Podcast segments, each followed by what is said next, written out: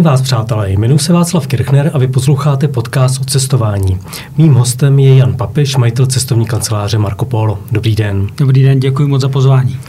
My jsme si z jednom z předešlých podcastů povídali i o Tajsku, zmínil jste Tajsko, že škoda, že většina lidí zná Tajsko jako pobytovou destinaci.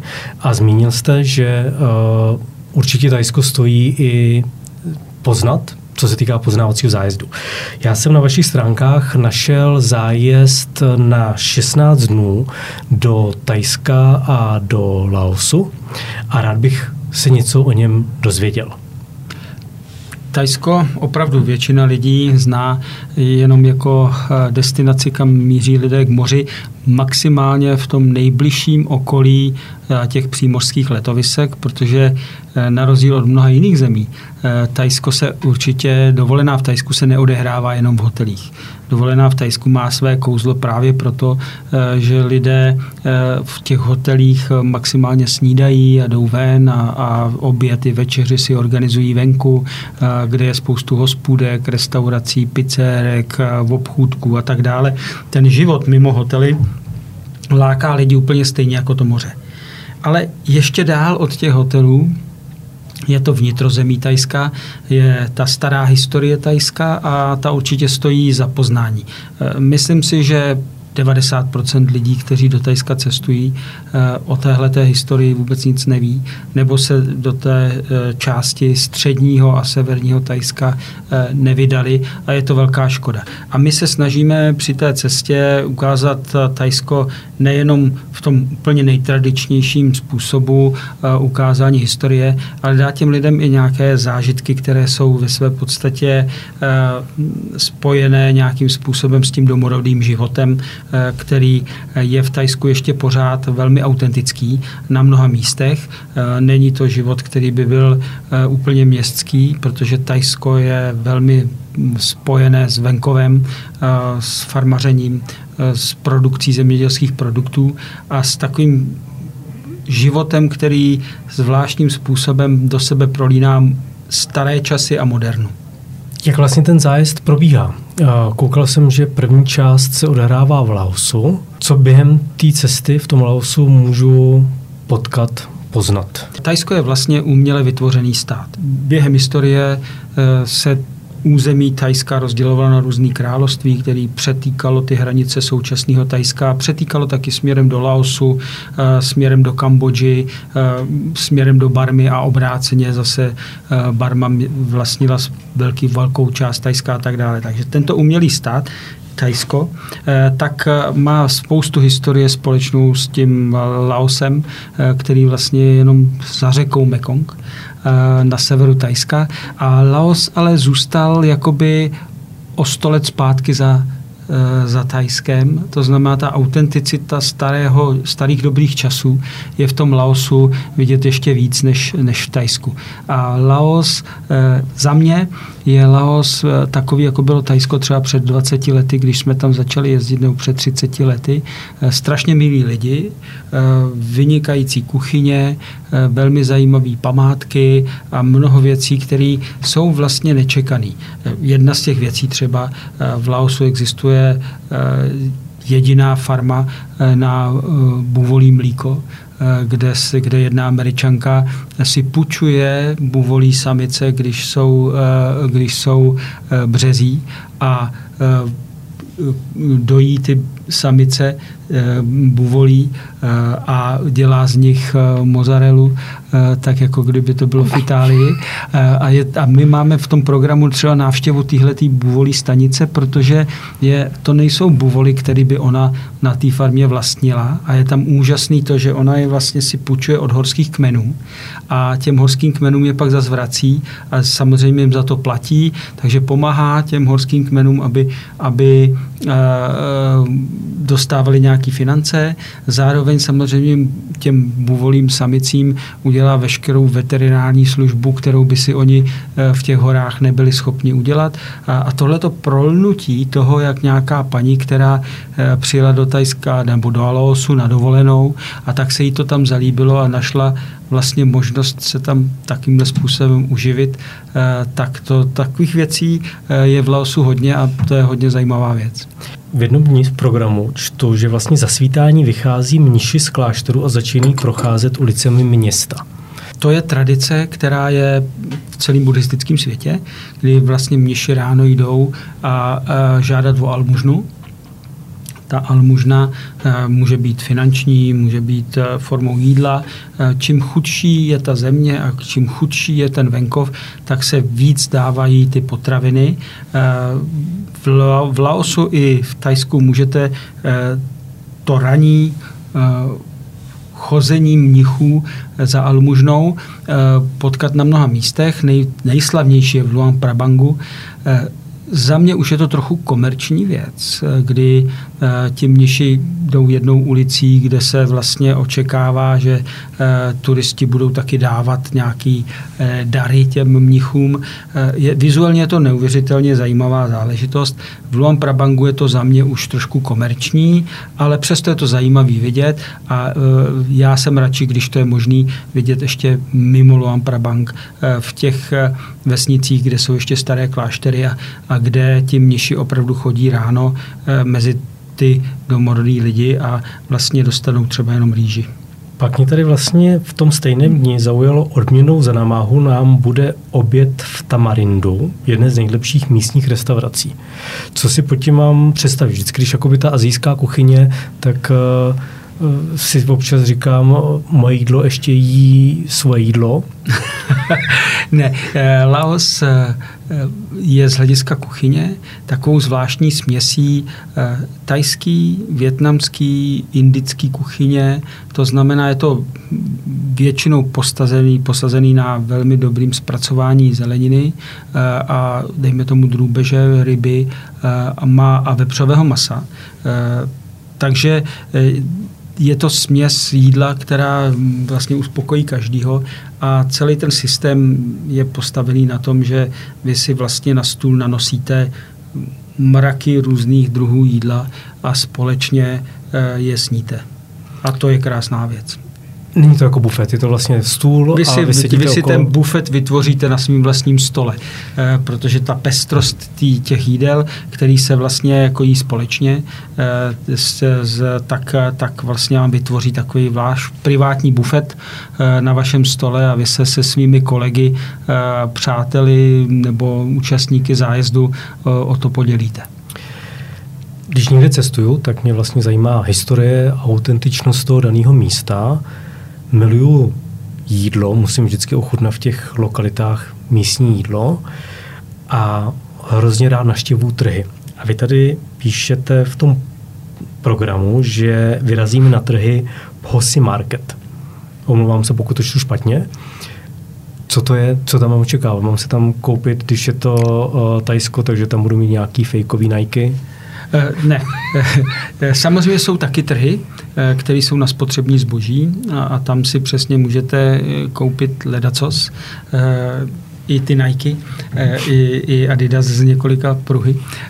Ale ta podstata těch tržnic, do kterých my jezdíme, jsou trhy, kde chodí nakupovat místní obyvatele kde si vzájemně prodávají ty produkty, které vypěstují velký spektrum zeleniny, velký spektrum ovoce, a spoustu věcí, které se u nás e, třeba vůbec nevidí, jako věci, e, jako jsou různé e, pochutiny, o kterých se nám ani nezdá, jako jsou třeba bambusové výhonky a spoustu dalších věcí. A ten trh žije svým vlastním životem a je moc zajímavý se na něm pohybovat. My to někdy spojujeme i s kuchyní, Eh, respektive s kurzem vaření, takže si na tom tržišti nakoupíme a někdo nás učí, uh, učí vařit uh, ty tradiční místní jídla. Máme dokonce jeden hotel, který má tu věc dělanou unikátně, kde vlastně ty hosty učí vařit babičky zaměstnanců toho hotelu. Takže do toho hotelu přijdou babičky, Eh, který neumí nějak anglicky nic a učí mm, vařit ty tradiční jídla, eh, ty hosty, kteří se to chtějí naučit. A právě ráno se jde nejdřív na trh nakoupit ty ingredience, ze kterých se pak učíte vařit. To zní krásně. Si představuju, jak ta paní nemluví anglicky. Ona vám to ukáže a vy to po ní opakujete. Párkrát mě plácne jako babička. Jo, jo, jo, to, k tomu dochází. Ano. Poslední den v Laosu naštívíme farmu Living Land Community Farm. To je eh, farma, která, kterou založili mladí lidi a kte, kteří e, chtějí vlastně zachovat e, tradiční způsoby farmaření, které byly v Laosu historicky daný. To znamená, že oni ve své podstatě si pronajali pozemky, zrekonstruovali starou farmu a vy jako klient přijdete na tu farmu a vlastně se zapojíte do toho procesu. Za prvý se dozvíte o, těch, o historii třeba pěstování rýže, eh, dozvíte se hledat co z toho starého farmaření a pak eh, se zujete eh, a vyjdete do pole a, a jdete sázet rýži, po případě dělat nějaké další práce, které jsou na té farmě dělané tradičním způsobem. Je to docela legrace, když musíte na boso stoupit do rýžového pole a to mazlavý bláto, ve kterém možná může být i kobra eh, nebo něco dalšího, eh, tak eh, je to zajímavý. A mm, vy se zúčastníte vlastně toho procesu, ne, že by na tom farma byla závislá na tom, co vy tam zasadíte, ale je to zajímavý už jenom z toho pohledu, aby si člověk uvědomil, že když si tady koupí za 60 korun kilo rýže, jaká je zatím strašná práce to kilo rýže vypěstovat. A je nepochopitelný, jak může to kilo rýže stát jenom 60 korun i s dopravou eh, do vašeho supermarketu, s profitem supermarketu a tak dále. A přitom eh, zajistit to, že farmáři v Laosu a farmáři v Tajsku díky jasmínové rýži nesmírně zbohatli za poslední roky. Viděl jsem rozhovor, kdy Tajec tak žil ve vesnici, kde všichni farmařili a jednoho dne se jim ukázala televize a internet a zjistili, že se vlastně mají špatně, do té doby byli šťastní a museli se přestěhovat do Bangkoku. A všechny mladí, kteří vlastně chtěli něco dokázat, tak se odstěhovali do Bangkoku, kde začali žít, pracovat, ve výsledku nevycházeli a právě tady ten rozhovor s tím člověkem byl o tom, že on se rozhodnul vrátit zpátky do toho banku, z toho Bangkoku domů do té vesnice, pronajmout si kousek uh, políčka a snažit se být soběstačný. A bylo fascinující, že ta matka ho vlastně jako zavrhla, protože on byl ten, který zklamal, ano. který vlastně neuspěl v tom Bangkoku a vrátil se zpátky dělat tu farmářskou dřinu. Ono, eh, tenhle to, to, co jste popsal, se neodehrává jenom v Tajsku. To se odehrává v celém třetím světě. Můžete na to narazit eh, v Latinské Americe, můžete na to narazit v Africe. Prostě eh, rodina investuje nějakou energii do jednotlivce v té rodině, který má za úkol uspět jinde. Uspět v tom velkém městě. A ten člověk třeba mm, v Tajsku ještě mají ty, ty často ty lidi tu sílu se vrátit. Když to, když byste to třeba se podíval ve Venezuele nebo se podíval v Peru a tak dále, tak v těchto zemích většinou ti lidi nemají e, energii se vrátit zpátky a, a propadnou v tom velkém městě zmaru. E, začnou pít, e, začnou brát drogy, e, kriminalizovat se a tak dále. V tom Tajsku ne, v tom Tajsku i v tom Laosu se ty lidi dokáží vrátit zpátky.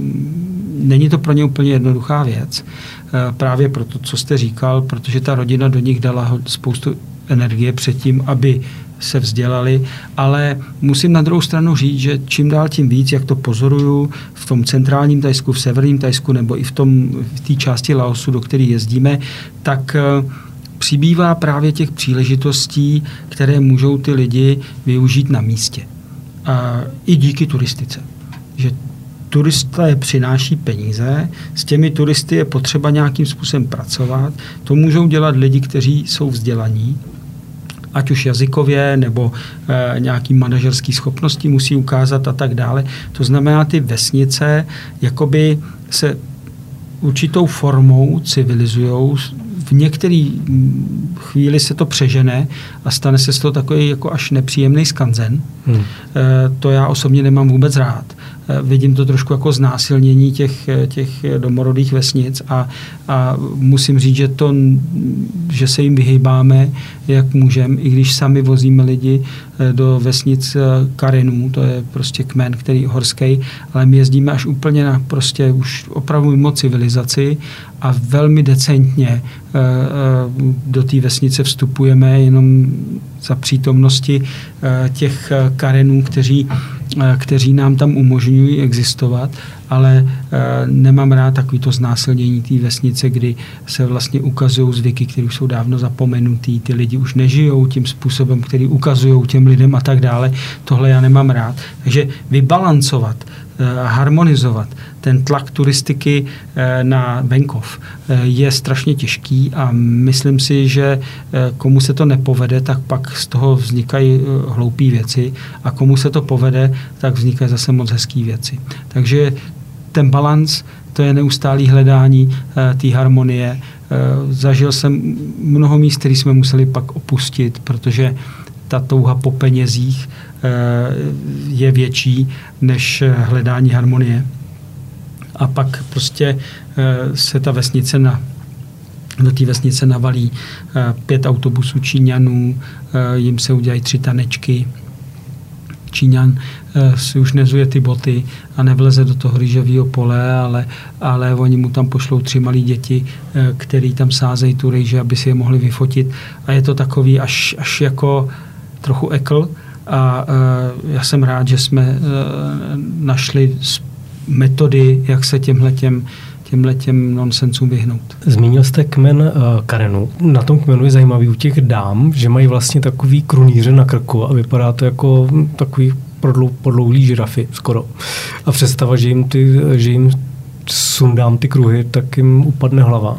Co to je? To, ty, ty, t, už to nedělá, uh, už to dělá jenom pár vesnic, které jsou na hranicích uh, s, s Myanmarem, s Barmou. Uh, ta tradice už oduznívá, odeznívá, uh, protože to je opravdu znásilnění těch dětí a je velký tlak na to, aby, aby se to nedělo. Musíte si ten prostor dokázat představit, že ještě nedávno, před nějakými 20, 25 lety, to všechno byly území, kde se eh, pěstovalo opium, kde se na všechny políčka byly posetý mákem. A, eh, Pardon, my jsme si tím kmenem Karenu dostali do Tajska z toho Laosu. Ano, tak. Eh, ale on ten kmen Karenů má i svý vesnice v v Laosu, i v, i v Barmě, a. i v Tajsku. Je to kmen, který v těch horách působí na velkým prostoru. Je to kmen, který byl vlastně velmi nezávislý po staletí Eh, nikdy se ho nepodařilo úplně zlomit k tomu, aby sloužil eh, těm královstvím, který se tam střídali v, to, v těch lokalitách, eh, protože prostě žil v horách, žil ve velké izolaci, byl schopný sám sebe uživit tím, že si ulovili zvěř v lese, vypěstovali si, co potřebovali, vyklučili si les a na tom vyklučeném pozemku pěstovali většinou mák kouřili opium. Eh, mám několik těch fajfek na, eh, na opium eh, autentických, který jsem si od, od Karenu odkoupil, ale bez opia teda.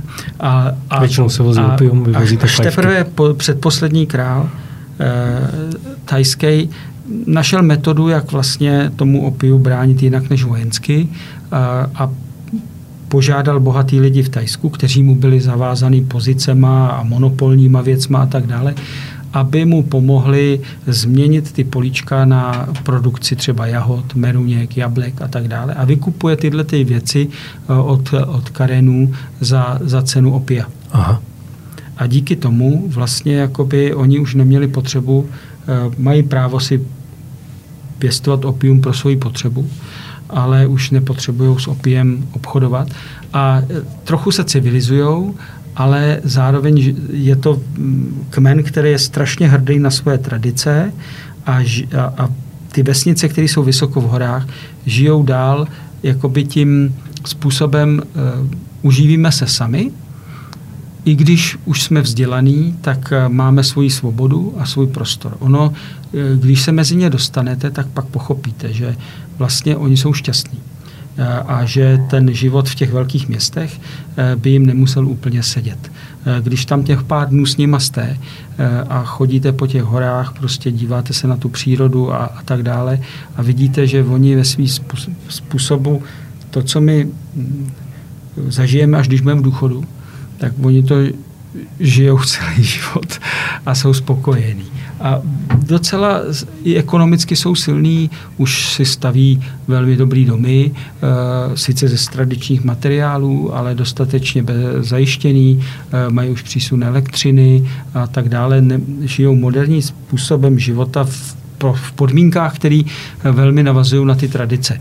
Ale je třeba ty, pro turistiku eh, je třeba taky zvažovat, kam se dostat, protože existují i karenské vesnice, které jsou, tak jak jsem já říkal, ve své podstatě udělané jako skanzen a, a je to velmi nepříjemný. V tom vašem programu se vlastně v ty karenské vesnici spí hmm. a pak si vyráží do džungle. Co si mám představit pod slovem tajská džungle? Tajská džungle má mnoho podob, ale je to eh, ta podoba, kterou my zažíváme eh, v tom severním Tajsku, tak je velmi hluboký listnatý les, eh, který má v podstatě propletenec různých, různých stromů, různě starých stromů a, a my tou džunglí jdeme nějaký úsek, dejme tomu 8-9 kilometrů, tak aby jsme se spojili z jednoho údolí do druhého údolí, aby jsme zažili ten pocit toho, eh, když chtěl někdo to území dobít, eh, co musel vlastně absolvovat.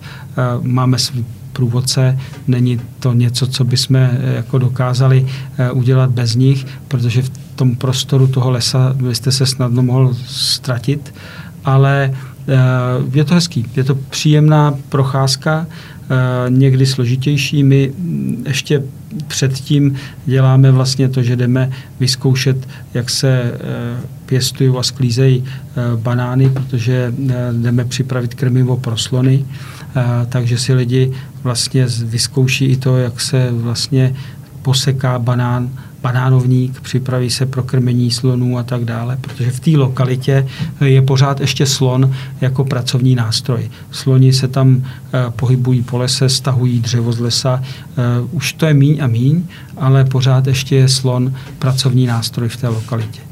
Píšete, že součástí eh, cesty vlastně v ty džungli také návštěva záchranné stanice slonu. To je hrozně hezký, že vlastně jako v té lokalitě, kterou vy popisujete, kdy se vlastně sloni používají stále jako dopravní prostředek, tak eh, je nějaká instituce, která se zabývá i ochranou těchto zvířat, protože asi pravděpodobně... Ochranou divokých slonů. Divokých slonů. Jo, tam je ta, ta, v tom severním Tajsku eh, existuje ještě uh, určitá komunita divokých slonů, která vlastně i, obývá ten prostor stejný jako karenský vesnice. Tam dochází často k takovému zvláštnímu vztahu, že, jo, že ty sloni uh, sežerou nějakým farmářům jejich produkci. A farmáři by tedy měli tu tendenci jakoby ty slony zabíjet nebo je vyhánět a tak dále. Ale ty karenové eh, mají ke slonům posvátnou posvátné cítění. Eh, zároveň mají slony jako pracovní nástroj, to znamená, eh, jsou rodiny, které mají slony právě na ty práce v tom lese a práci na plantáži a tak dále, ale zároveň jsou tam ti divocí sloni. A čas od času se stane, že v lese narazí karenové na zraněného slona, který by jinak zemřel, Eh, tak eh, ho odvezou do té záchranné stanice, která se o tyhle ty slony stará. Eh, jsou to sloni, kteří by ve volné přírodě už nepřežili a je hezký, že se o ty slony, protože oni to mají tak, že slon má nějakého ducha, když mu pomůžeme, tak ten duch je nám přítelem. A to si myslím, že je krásný, protože ta komunita těch divokých slonů putuje i do, do barmy a zpátky a v barmě se můžou normálně lovit. Takže je to takový jako na jedné straně hranice ochrana, na druhé straně hranice lov. a ubývá jich. Pak tady píšete v osmý den naštěvuje město Lampa, který je často nazýván Malým Butánem. Co je Malý Bután?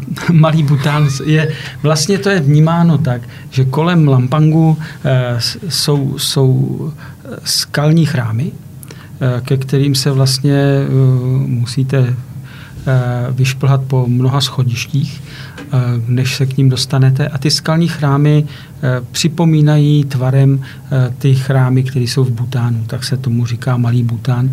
Je to docela štrapáce vystoupat. Je možnost si půl té cesty ušetřit, že vás sveze džíp, ale my se snažíme to chodit, aby jsme si zažili to, co chodí mniši a e, je to moc krásný prostředí. E, musíte tam jet e, velmi brzo ráno nebo pozdě odpoledne, protože během dne je to poutní místo, do kterého se vydává spoustu i tajců. To znamená, že když jste tam, já nevím, třeba kolem desáté hodiny nebo ve dvě odpoledne, tak se na těch schodištích skoro nedá chodit, protože nahoru dolů jdou proudy lidí. Ale když jste tam velmi brzo ráno, navíc velmi brzo ráno je krásný krásný mm, světlo pro focení a tak dále, tak je to velký zážitek dostat se do právě těchto těch skalních chrámů kolem Lampangu. Během cesty naštívíte dvě památky UNESCO a jedna z nich je královské město Skudhole. Sukotaj. Sukotaj. Královské město Sukotaj je jedno z nejkrásnějších míst, který můžete v Tajsku potkat. Eh, je opravdu velmi rozsáhlý, potřebujete na to minimálně Eh, jeden a půl dne. Eh, a když chcete ještě zažít to, co je v okolí Sukotaje, tak eh, k tomu potřebujete mít plný dvě, dva dny, mít dvě, minimálně dvě noci, možná tři noci, protože Sukotaj je ještě velmi příjemně umístěný do krajiny, kterou můžete potkat, eh, poznat na kole. Můžete si uh, Sukotaj projezdit taky na kole uvnitř. Eh, Vy tam trávíte během toho zájezdu kolik Dvě noci. Dvě noci. Dvě noci, aby jsme, my tam přijedeme, takže máme odpolední nějaký program, pak jsme tam celý den uh, na památkách a pak máme další dopoledne další program. Uh, právě jezdíme na kolech uh, po vesnicích, uh, tam se pěstuje tabák, pěstuje se tam rýže, pěstuje se tam spoustu dalších věcí, které právě při té jízdě na kole uh, můžeme zažít. Máme tam docela dobrýho partnera, který tam provozuje ty, ty kola, uh, takže navštívíme místní lihovár, ochutnáme místní lihoviny uh, a podobně. A, a jezdíme po vesnicích, kam většina turistů nejede. To znamená, jsou to vesnice, kde jsme jediný bílí široko daleko a kde ty vesničani z nás mají docela srandu uh, a uh, jsou velmi velmi příjemný eh, setkání s těma lidma, když třeba přijedete na tabákovou farmu a vidíte, jak tam suší ten tabák, oni vám ubalej cigárko, můžete si eh, za 20 halířů v přepočtu koupit cigárko a, a, a dát si eh, s nima cigárko, i když nekouříte, tak je to jako všechno je tam hrozně autentický a takový velmi příjemný lidsky.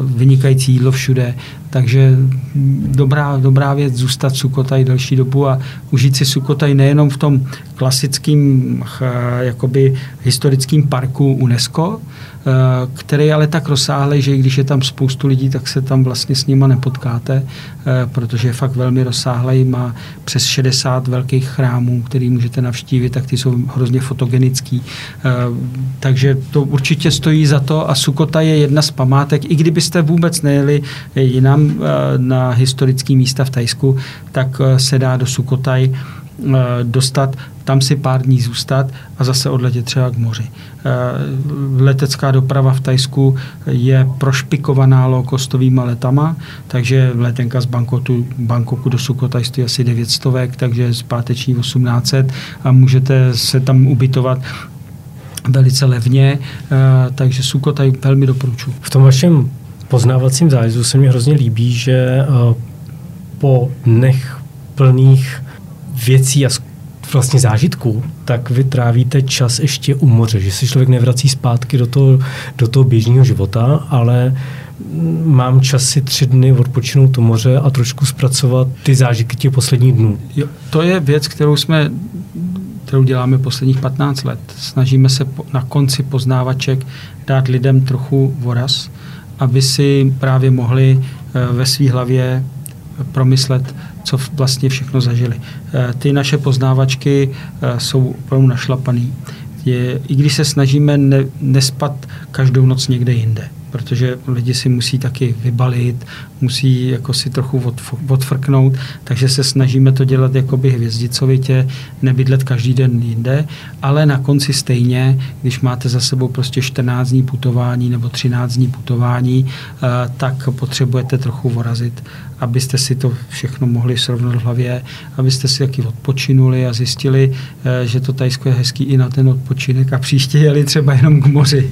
Ale eh, tohle je extrémně dlouhý zájezd Tajsko je tak zajímavá země, že si ji můžete udělat jako kamínky mozaiky a složit si svoji vlastní mozaiku.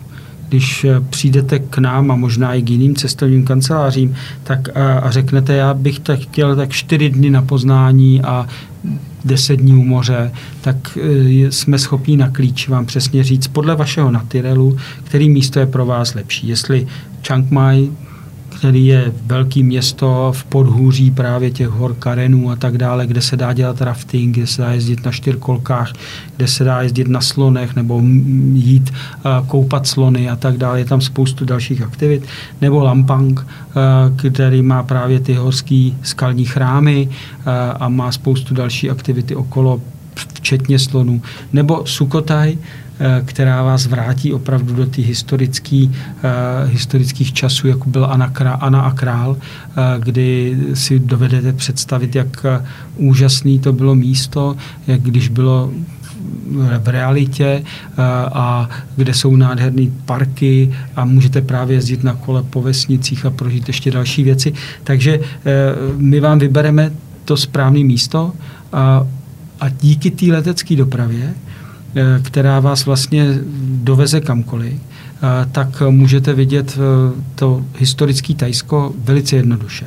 A nebo existuje ještě jedno město, které je historický a je památkou UNESCO, a to je Ayutthaya, která je vlastně na dojezd z Bangkoku. Takže můžete přiletět do Bangkoku, dát si třeba dvě noci v Bangkoku a poznat Bangkok, který je jaký velmi zajímavý město, a vyrazit do Ayutthaya a pak si namířit k moři na mnoho míst, protože moře v Tajsku má mnoho podob. Tato, eh, ten individuální program, který jste teď popsal, tak eh, typu, že asi není českým mluvícím průvodcem, protože je to nějaká individuální záležitost. Ano. A eh, když se vrátím zpátky k tomu programu Tajsko-Laos, tak pro koho to je? Říkal jste, budeme chodit 9 km džunglí, pak budu muset po schodech nahoru, je ten, tam vedro. Ten zájezd v té podobě, ten zájezd v té podobě, jako vlastně máte před sebou, eh, vzniknul eh, na zakázku klientů, kteří za náma přišli a měli nějakou představu o tom, eh, jak by měla vypadat jejich dovolená. Chtěli právě kombinaci velké aktivity a historie a poznání toho, mm, toho jakoby nekon, ne, nekonzumního Tajska. A tak jsme sestavili tenhle ten, tuhle tu cestu. Já jsem ji s nimi absolvoval jako průvodce a, a ten zájezd se ukázal jako velmi zajímavý právě touhletou kombinací tak jsme ho vlastně zveřejnili pro veřejnost s, jiným, s dalšími termíny a od té doby je to jeden z našich nejpopulárnějších zájezdů do Tajska. A takhle někdy vznikají zájezdy, že vznikají vlastně e, na zakázku, ale zároveň se pak stanou součástí klasické nabídky. Takže vzniknul pro lidi, kterým bylo třeba kolem mezi 40 a 50, kteří jsou ale ještě fyzicky velmi zdatní, eh, právě jezdí na kole, chodí po horách a tak dále a tohle všechno chtěli zažít i během týdle dovolený. To znamená, měli tam rafting, měli tam koupání slonů, měli tam eh, sázení rýže, měli tam několikrát kolo, měli tam několikrát pěší túry eh, a to všechno zasazeno do, do toho exotického Tajska, který je prošpikovaný i klasickýma, jako kdybyste u nás chodili na hrady a zámky a zároveň si okolo jezdili na kole a, a tak dále, tak podobně to, takhle udělaný Laos a Tajsko a e, myslím si, že zrovna tenhle ten typ zájezdu e, ukazuje, jak je to Tajsko velice pestrý a že každý, kdo e, do Tajska jede, tak si tam může najít to svoje. E, my tam děláme třeba i cyklistické zájezdy, že vlastně si lidi, kteří jsou zvyklí jezdit na kole třeba 60-70 km denně, tak jim připravujeme i ty nenáře po celém Tajsku a můžou jezdit na kolech. Jo, děláme tam Tajsko na motorkách.